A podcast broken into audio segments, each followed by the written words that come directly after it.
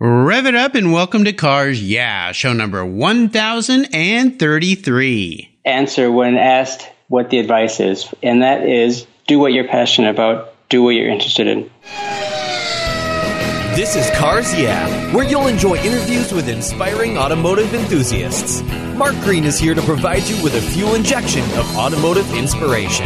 So get in, sit down, buckle up, and get ready for a wild ride here on Cars Yeah.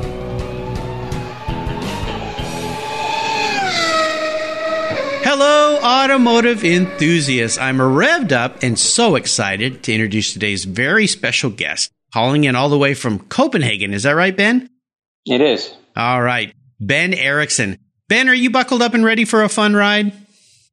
I am buckled up. Not all the time. Not all the cars I drive have seatbelts, but I'm buckled up right now.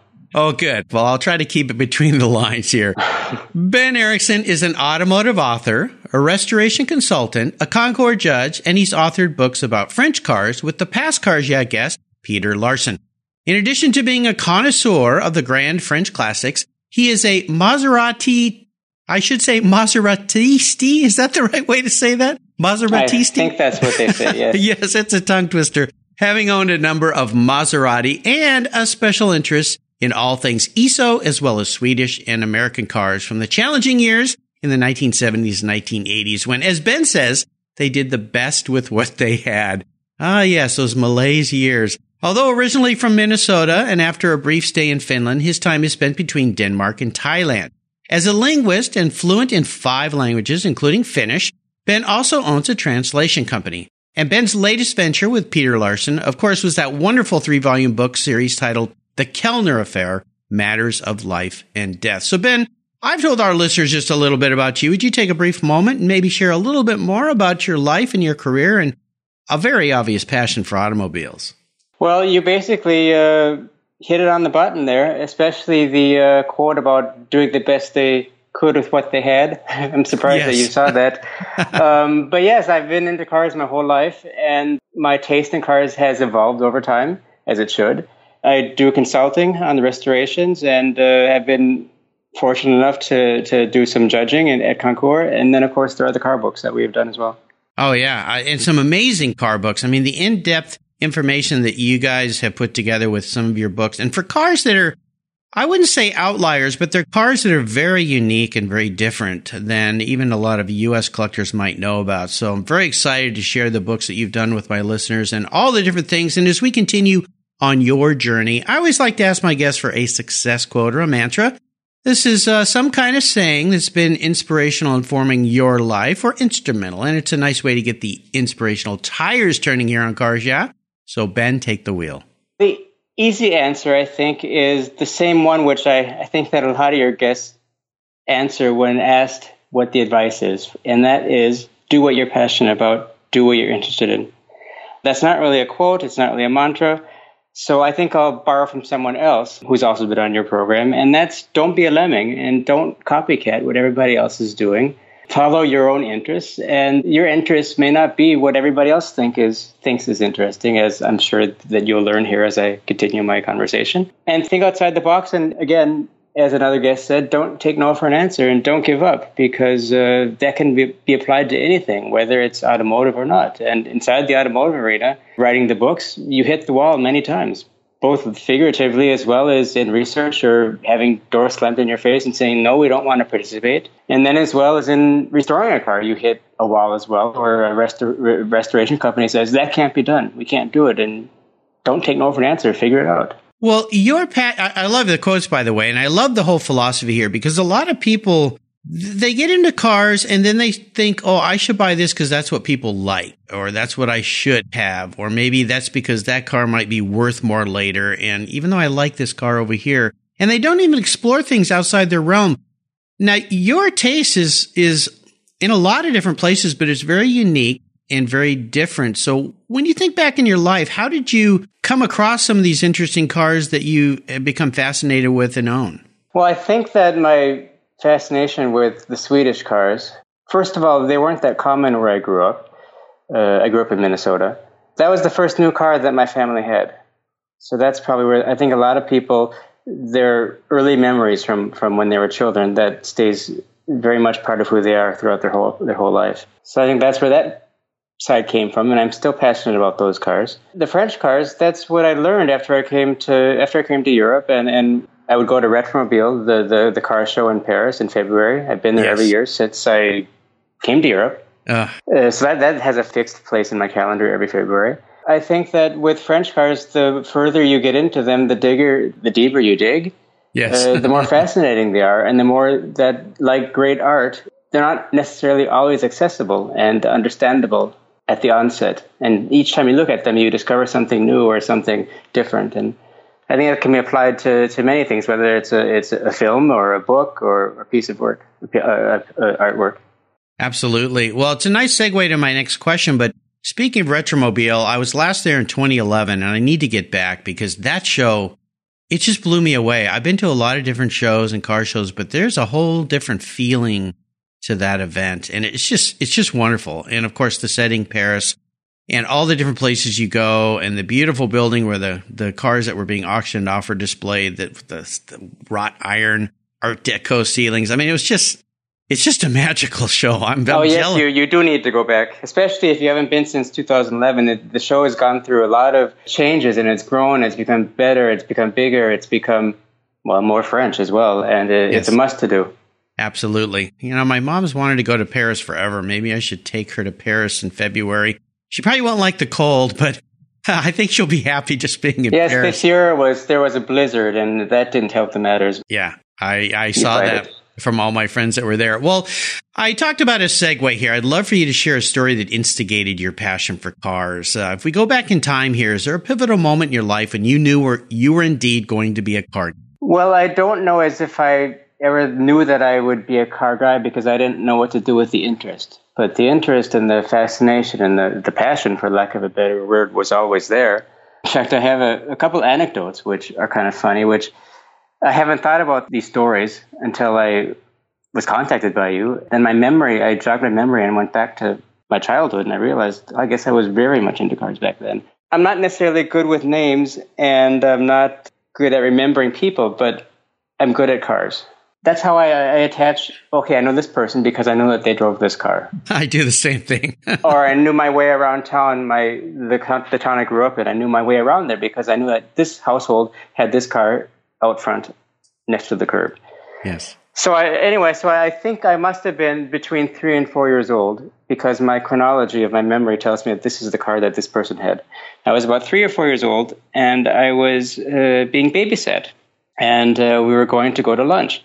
And my babysitter had a Volkswagen 1600, which I think was called the the, the Squareback in America. Yeah. Oh yes. Uh huh. Yeah. Great car. And uh, when I when I when I when I discovered that we were going to be taking this car to go eat, I I couldn't deal with it. I I screamed and I had a conniption and, and had a fit and when, I refused to go in the car and, and I was a child so she picked me up then and put me in the car and I continued screaming and I I didn't want to go in the car. And I knew back then that the reason was that it was a rear engine car. And to me, and I don't understand how I knew that it was rear engine, but I did and to me, it, it was not right because in my mind, the engine was in the front and the trunk was in the rear. and so sitting in the rear seat, I realized that the engine was there and I didn't want to do it. And then there was also the fact that it didn't have a grill. It just had these two headlights with no grill, the flat mm-hmm. front. Yeah. And to me, it was wrong.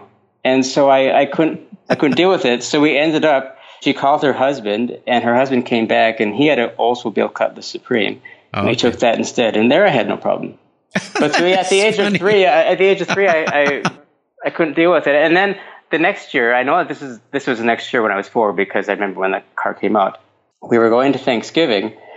When the relatives would show up, I'd run out and everybody else would greet the relatives, and I'd go out and look at the car to check out if they got a new car or what they did. And my uncle had just gotten the new Oldsmobile Cutlass. And I went and studied it and looked at it and played around with it. And then I saw the hubcaps. And it bothered me because he had Buick hubcaps on his Oldsmobile so I went inside and I asked him, I said, what's going on here? Why do you have these, why do you have the wrong hubcaps? Thinking that the dealership had sold him the wrong hubcaps or that he was bamboozled into something that he didn't want. Mm-hmm. And he told me that, uh, well, they lived in a rural community. Uh, he was a farmer and had a long driveway which was not paved. And so when the springtime came around, it turned into mud. And he told the dealership when he went to pick the car up, it had these these wire discs, wheel covers, and he said, "I'm not going to take that car home because one drive up my driveway, I'll, they'll get full of mud, and I'll never get the mud out." So the only car that they had that had non-wire wheels or wheel covers was a Buick Century, and so he got the Buick Century hubcaps on his Oldsmobile. But I remember that it completely ruined my Thanksgiving because that's all I could concentrate was that the car wasn't right. And so I guess that's where my judging sensibilities originated, you know, authenticity and originality and has to be correct. Oh my gosh, Ben, that is a hilarious story. I mean, I'm sitting here with a huge smile on my face because I'm thinking this little kid, first of all, won't get in the car because the engine's in the wrong place. And then he notices the friend's hubcaps are wrong. And then the story about the mud in the hub. I mean, it's hilarious, but huh? perfect, perfect way to start your, your life. I'm sorry you were so turmoiled as a child with these car issues. Oh my gosh, that's hilarious. I love it. Well, Ben, what I want to do now is take a look at the many roads you've driven down, talk about a big challenge or even a big failure that you might have faced along the way in your life and career. Uh, but of course, these things are valuable teaching lessons. So tell us about one of yours and kind of walk us through what it taught you. Well, fortunately, I think that my car activities have all been positive so far. But as far as other challenges, I would say that one of the largest challenges, major challenges, is that's when I made the decision to come to Denmark and, and live here and, and, and have my life here. I was 17 when I first came, and uh, I was an exchange student and finished high school here. I went back for a couple of years of university back in Minnesota, but then I continued studies here because I missed being in Denmark and wanted to be here. That was a challenge of finding out how to do it to make it work, and is also how to get your visa and your permission to stay in the country. And like everywhere else, it's been tightened up. And so I decided to come to Denmark and study, and turned into getting a job. And then I had some stays in Finland, and then came back to Denmark, and that was a challenge. Well, no doubt. And, you know, it's interesting growing up in Minnesota, where yes, there's a lot of influence from that part of the country uh, in that part of the country from the part of the world you live in now. I, I, there must have been some relationship of it. You know, everybody listening is probably going, okay, a kid in Minnesota who ended up living in another part of the world and that part of the world. I mean, what about Finland and Denmark and, and that part of the world were you so intrigued with that you wanted to go spend your life there? Well, I didn't. If if we want to go into it, I ah. wanted to go. I, I had when I was 16. I think I was 16. I was an exchange student in Mexico and oh, I had wow. studied Spanish, and everything I wanted to do was Mexico and Spanish and Spanish, Spanish, Spanish. Uh-huh. And I enjoyed the time in Mexico, and so I wanted to continue studying in a foreign country with Spanish, so I chose Spain. And at the time, I uh, the easiest way for me to do that was with the Rotary Youth Exchange Program. And with that program, you're allowed to give three choices where you want to go. And I chose, of course, Spain. And then my second and third choice were, I think, other countries. I don't quite remember where they were. I got sent to Denmark. Uh-oh. I thought that traveling and going abroad and spending a year abroad was, was more important to me than continuing with Spanish. Mm-hmm. So I came to Denmark and fell in love with Denmark and the Danish language and Scandinavia, and uh, that's how that got started. Wow. Amazing story. Worldly guy, that's for sure. It wasn't planned. well, you never know where life might take you, what road. If you just take a gamble and, and go see the world. I think the takeaway I have for this, and, and so many people in the world never leave where they are. And heaven forbid, some people never even leave the city or state that they're in. There's so much to learn out there and so much to go see. I know that my kids in high school, we sent them off to Europe.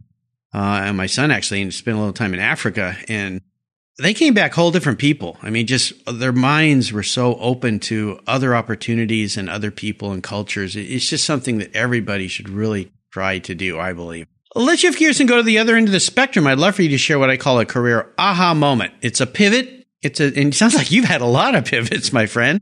A time when uh, the headlights kind of illuminate a new path for you. Tell us about one of yours. Well, that would probably be when I made the decision to leave the corporate world. Um, I'd worked with linguistics and IT, concentrate on, on cars. And in a situation a number of years ago where the company I was working at uh, went through some changes, and that's when I decided to become independent and open my translation company. Cool. Most importantly, that also afforded me the freedom to work with the cars. whether it was the books or the consulting or, or the traveling with the cars.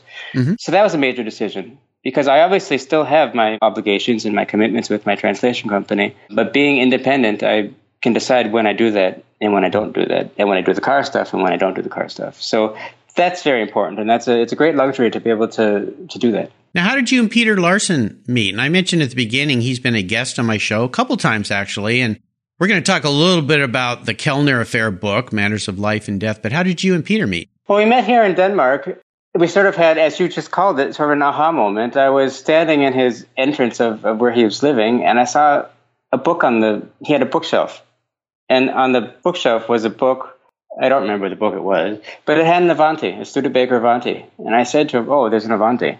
And I didn't know he was into cars, and he didn't know I was into cars. And I think he was sort of dumbfounded and taken aback. And what is this? How do you how do you know what that is? And I, well, of course it's an Avanti. And then we were out uh, having dinner a couple weeks later, and uh, we were walking on the sidewalk. And I don't even remember the car it was, but he mentioned something about the car, and I said yes, but look at the belt line. And he'd never met somebody, I don't think, in Denmark who nevertheless, or never even knew the word beltline, but would use it in a sentence, matter of factly.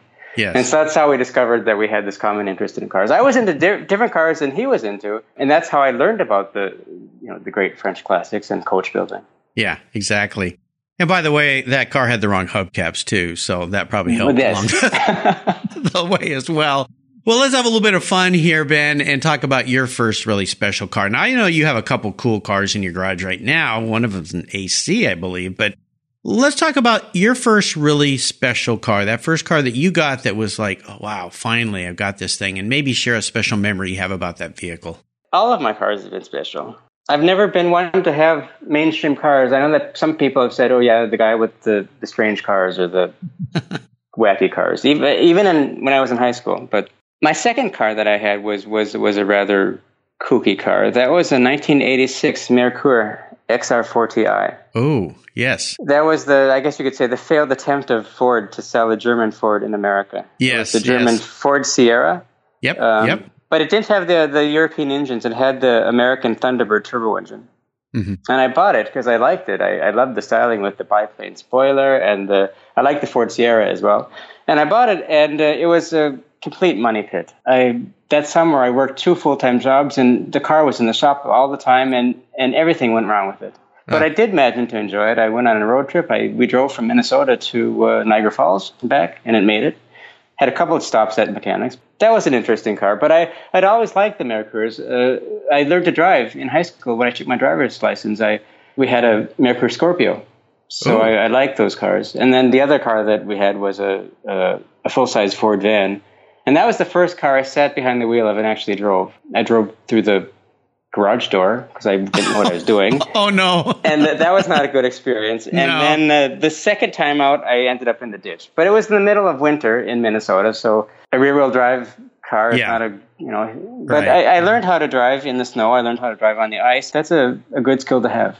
Oh yeah, absolutely. Ah, fun stories. Merkur, yeah, remember those cars. You didn't see many of them around, but they were certainly different and stood out for sure. How about a car that you've let go? Is there a seller's remorse story that lingers in your mind? Yes, all of them. All of every them. Yeah. every car that I've sold, I've you know I, I don't I don't want to do it. I don't want to sell cars. I'm a sort of a keeper. Yeah. But yeah, every every car. But even if I look back at what you know, someone once told me was the '80s ladies those cars, I'm still as much passionate about those as I am about the Maseratis and the Bizzarini and Iso and Duesenberg and Talbot. I wish I had all the cars, but of course that, that's not possible. And of course, I could go out and buy a, a Saab today or something like that, but they're just as isn't it interesting to me as these uh, pre-war cars. It's kind of funny. I get teased that sometimes that if I am working really hard on a project and I'm deep into pre-war French cars like a Delahaye or Hispano Suiza, that I'll take a break and I'll maybe take five minutes and go onto eBay or some other classified site and pour over the ads for you know a 1988 Buick Riviera T-type, of course, and stare at the pictures and look at the prices. And I work a lot with the French cars and, and the pre-war, but I'm still just as interested in what I grew up with. Well, let's talk about today and tomorrow. Now, when I had Peter on, we talked in depth about this book that you guys co-authored, The Kellner Affair: Matters of Life and Death, and it's a fascinating story. A lot of it I wasn't aware of it.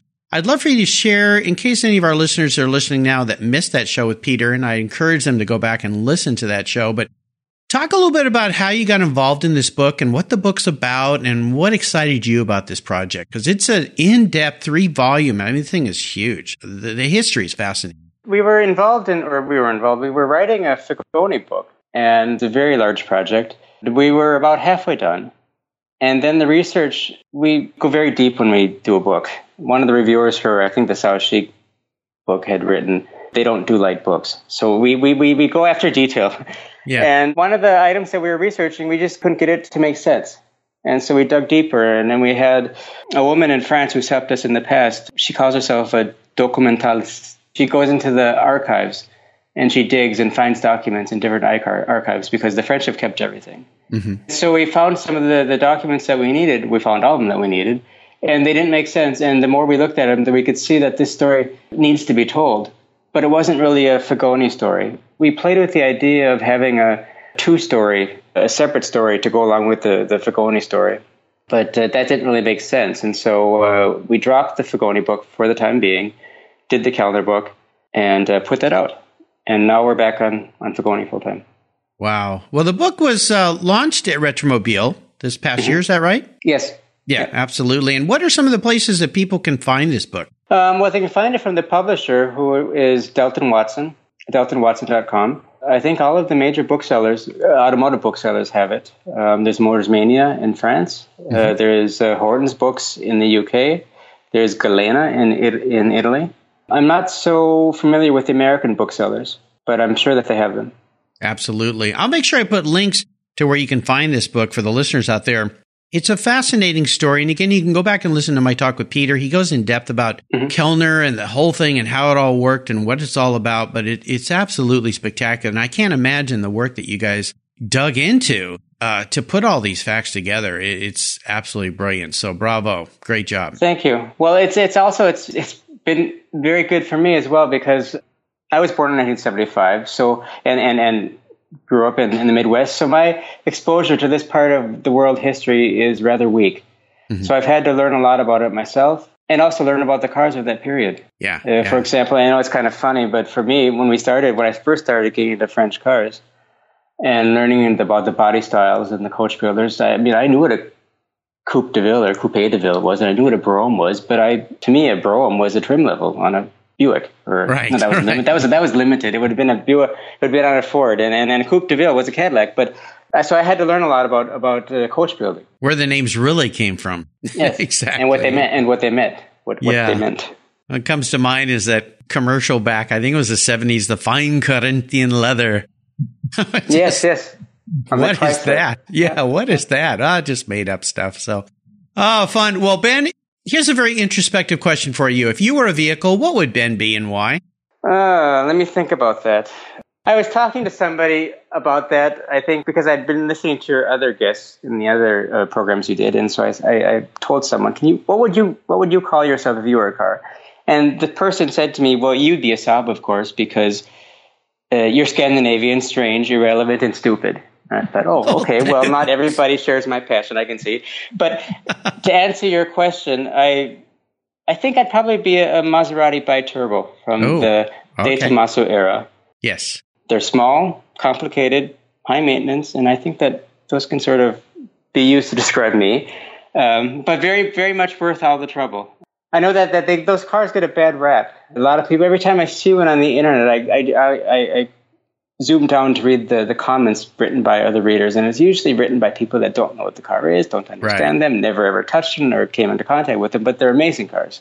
I had a Ghibli GT from 1997, which was the last iteration of the biturbo. That was probably, in my mind, the car that I've had that drove the best. It's just an oh, amazing wow. car. The engine, the gearbox, the suspension, the steering, it, it fits you like a glove. Amazing yes. car. Yeah, they really are. And I loved your comment, uh, worth the trouble. Very nicely said. well, because I, I, like to talk up these cars. They're great cars, and I say to people, you know, if you want an Audi, buy an Audi. If you want a BMW, buy a BMW. You don't buy a you don't buy a Maserati to drive to work in the rain. Right. It's not a good idea, especially right. if it's a biturbo. And especially, but if you, if you treat it, if you treat it nicely, it'll treat you nicely. Absolutely, yeah, they're wonderful cars. Uh, I've known many people who have them. They do have idiosyncrasies, but they are worth the time for sure. Well, Ben, up next is the last lap. But before we put the pedal to the metal, let's say thank you to today's Cars Yeah sponsors.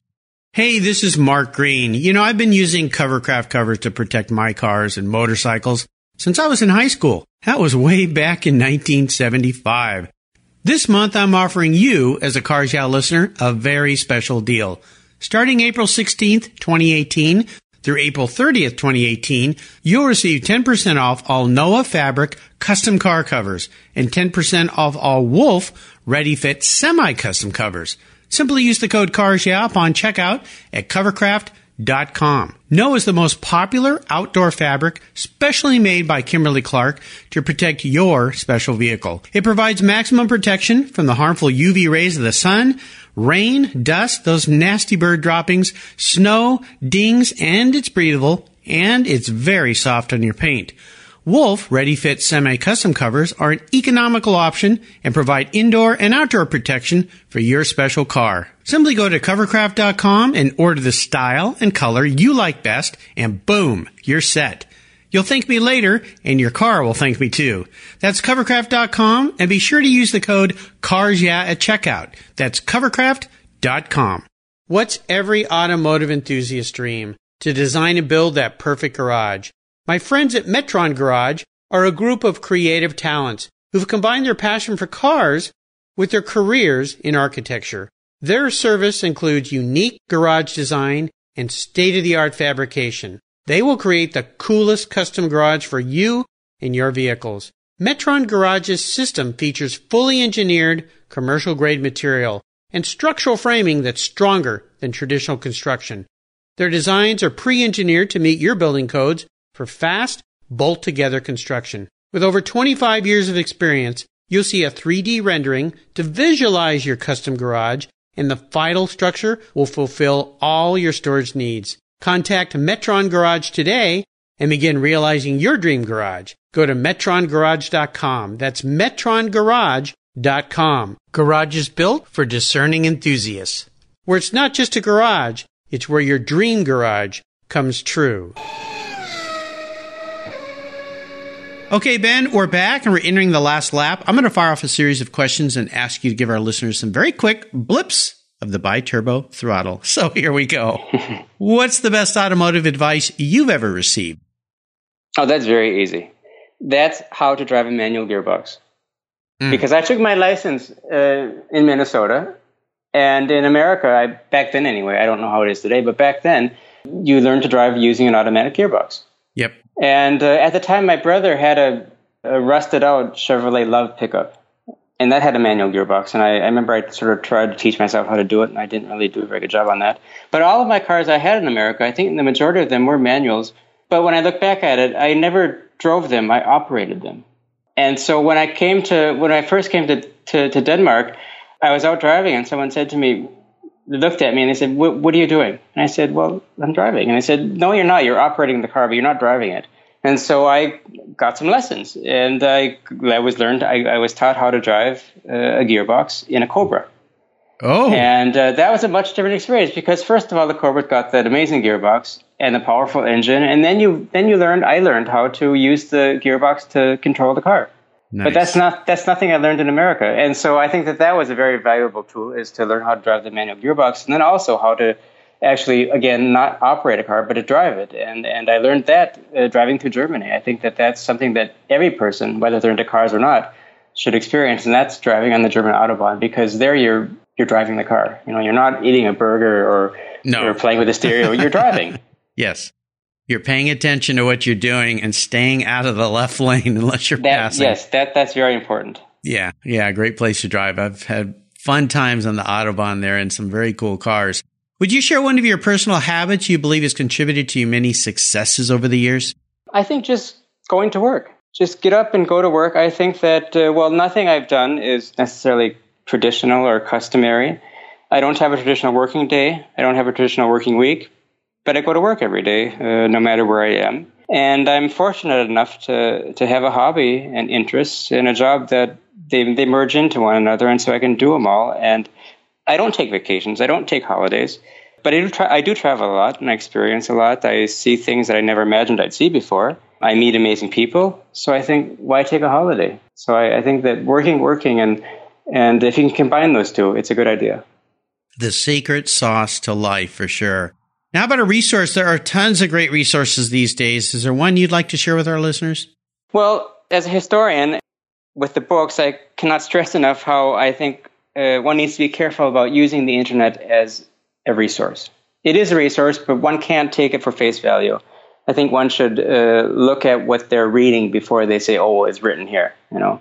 But when that's said, I will say that the one thing that I found out has been very useful are Facebook groups, especially in, with restoration of cars. I'm, as I think you know, restoring a Stutz uh, from 1971, which is a mixture of American parts and Italian parts, Maserati parts, Alfa Romeo parts, et cetera, et cetera. I'm not an expert on GM from the late 60s, early 70s, and I'm not an expert on Alfa Romeo from the late 60s, early 70s. So there are a lot of times during this process where I've had to uh, figure out, well, what is this part? Where did it come from? What car did it come from? And where do I get it? And then I discovered that, uh, well, I, I, joined some of these uh, Facebook owners groups. You, you, you come into contact with people who own these cars, know everything about these cars, and uh, most importantly, it's a community, so they want to help. And so uh, you post a question and say, you know, what is this switch? Where did it come from, and where do I buy it? And then you only get, uh, you not only get one answer, but maybe three or five or six people that will come in with their point of view and say, well, you don't want to buy from this person, but from this person. And then it's a good tool. Yeah, absolutely. You can learn an awful lot.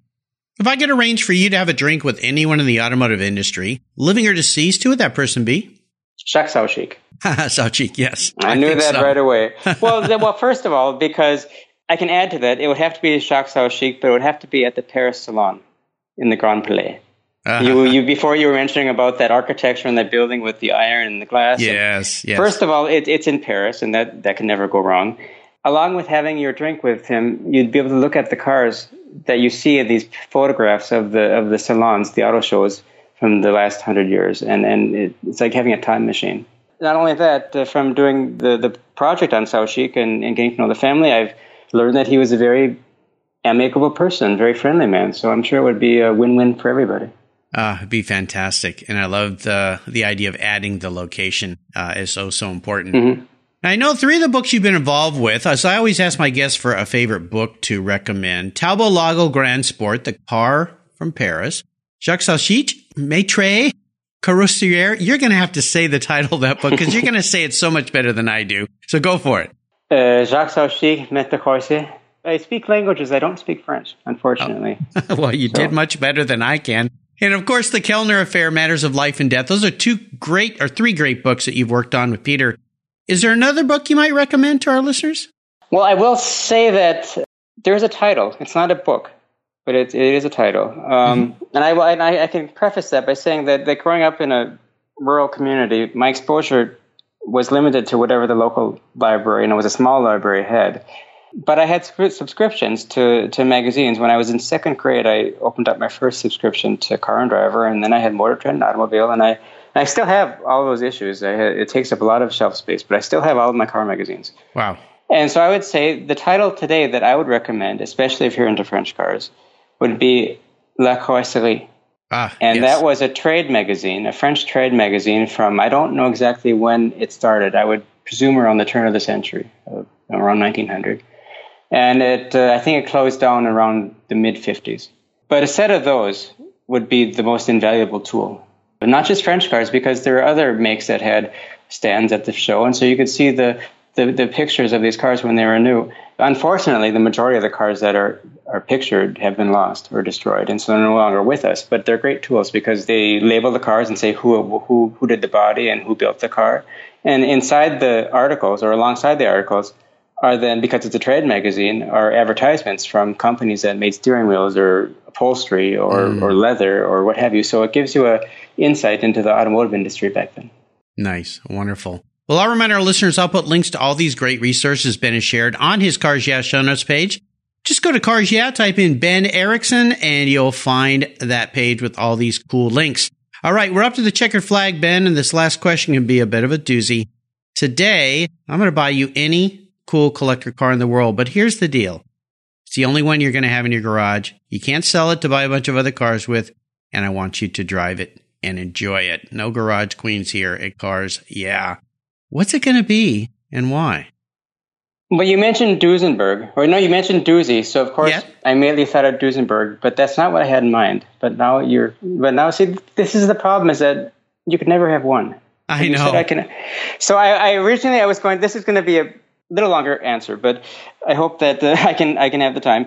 I was originally thinking a Talbot Lago T26 Grand Sport by Saoutchik, of course, hmm and it had to be the first chassis. So chassis 101, which was the Paris show car, shown in 1948. It's got a very very cool color. It's mint green and brown. Yes. And uh, most people think it's probably cream or white with black. But then I was lucky enough to, to get a hold of some, some colored photographs from when it was photographed in Life magazine. So I can see that the color was actually mint green and brown. And of course, it's got that amazing shape and that engine and the, the Wilson pre-selector gearbox. But it's not a one-off. It's a Ah. two-off. So Okay. I, I'm going to push that to you can buy me that next time. But the car that you can buy me now would be a 1953 Pegaso Z102B Series 1 Coupe by Saoutchik. And this is a lost car, but it's an amazing car. It's yellow. It's a it's like a post-it note yellow. So it's not a screaming bright yellow, but a, a pale yellow. And the interior is leopard skin. So the seats and the door cappings are made of leopard skin.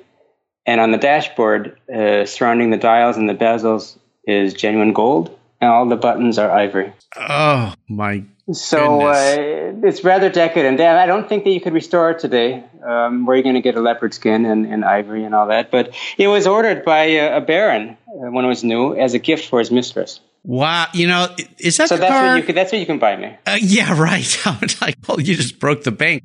Uh, that's the car. Wasn't that car at at Amelia? No, it's lost. Oh, it's lost. Okay, I'm thinking They, of a ha- they, ha- different. they have had. They have had Pegasos. okay, at I'm Amelia. thinking of a different car. Okay. Wow. Well, you picked something very unique, and I knew you would. I I was very excited about this question for you in particular because of your taste and eclectic nature and knowledge. And I was thinking, man, where are we going today? This is fun. Yes, I but it, it, it'll change. I mean, tomorrow you can ask me the same question, I'll say I'll, then I'll say a Volvo 262 coupe. So Okay. Okay. Well, I'm glad you picked that car today because there's going to be a lot of people that are going to be Googling that to go, what are they talking about? What is this car? Where is this? So, oh my goodness. Wow. What a special vehicle. Yeah. And, and all the details too. Just a, a little gem, if you will. So very nice. I would love to see you cruising around in that vehicle. Nice. Well, Ben, you've taken us on a great ride today. I knew you would. I want to thank you for calling in all the way from uh, starting my day here in the morning, your evening, Copenhagen. This is very cool. Feel like we're sitting in the same room, just sharing our passion for cars. Did you offer us one little parting piece of wisdom or guidance before you drive off into the sunset in that 53 Pegaso? Well, I think it's the, the same thing that, that we started with is is, is uh, you have to go after what you're passionate about, or interested in, because you can't fake it. And I think that something that's very important is to uh, use the people around you, use the people whom you know, your network, build your network, cultivate your network, and be international. Because the people that are into, let's say, you're into a, a Buick. Of course, you're going to have a lot of people in America that know a lot about Buicks. But for example, in Sweden, there's this huge American scene.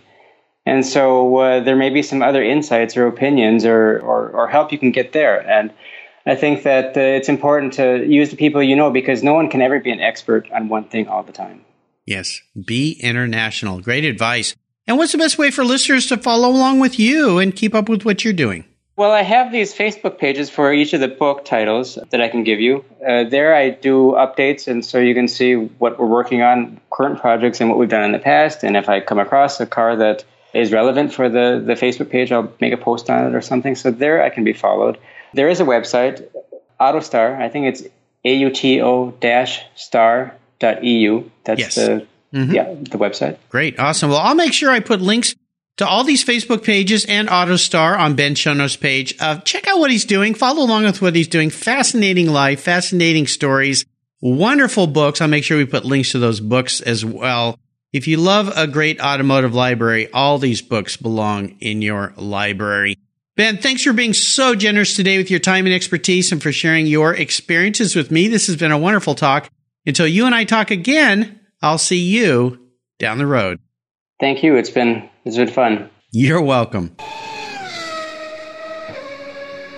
You take care of your cars, but who takes care of your investments? Tune-ups aren't just for engines. Updating your financial plan is important too. Your GPS may take you from A to B, but it won't help you on the road to financial freedom. For that, you need a good co-pilot and a very trusted advisor. Chris Kimball, CFP, is just the man for the job. He'll guide you down that road without driving you crazy. For over 25 years, Chris has helped people just like you and me with their financial planning and investments. With a master's degree in financial services, he is eminently qualified and he's a car guy too. Learn more at chrisvkimball.com or call 866 on a plan.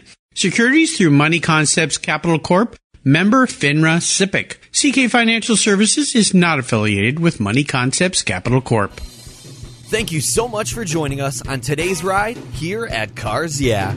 Drive on over to carsyeah.com to find show notes and inspiring automotive fun. Download your free copy of Filler Up, a fun book filled with gorgeous photographs of fuel filler fun, including quotes from more inspiring automotive enthusiasts. Download your copy today, and we'll see you next time on Cars Yeah.